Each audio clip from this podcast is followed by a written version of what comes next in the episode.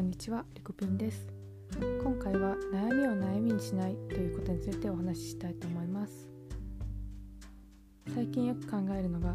悩みを悩みにしないということなんですがこれだけ聞いたらだいぶ強引だと思われるかもしれないんですがそれってどういうことかっていうと問題が発生した時に解決方法が見つからなかったり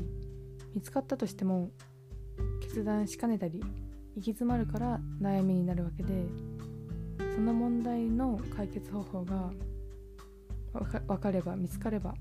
それは悩みにならないっていうことなんですけどそれは何でかっていうと解決してしまうからですね。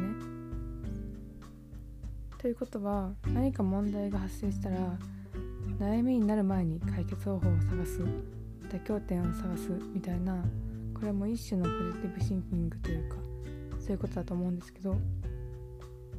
それを意識すると行き詰まらずに済むと思うんです。妥協点を探すというと妥協して投げやりになるということではなくて納得する方法を探す。そして解決方法を探すっていう場合に大体どうせなんとかだからとか諦めが入ったり前例がないからとかなんとか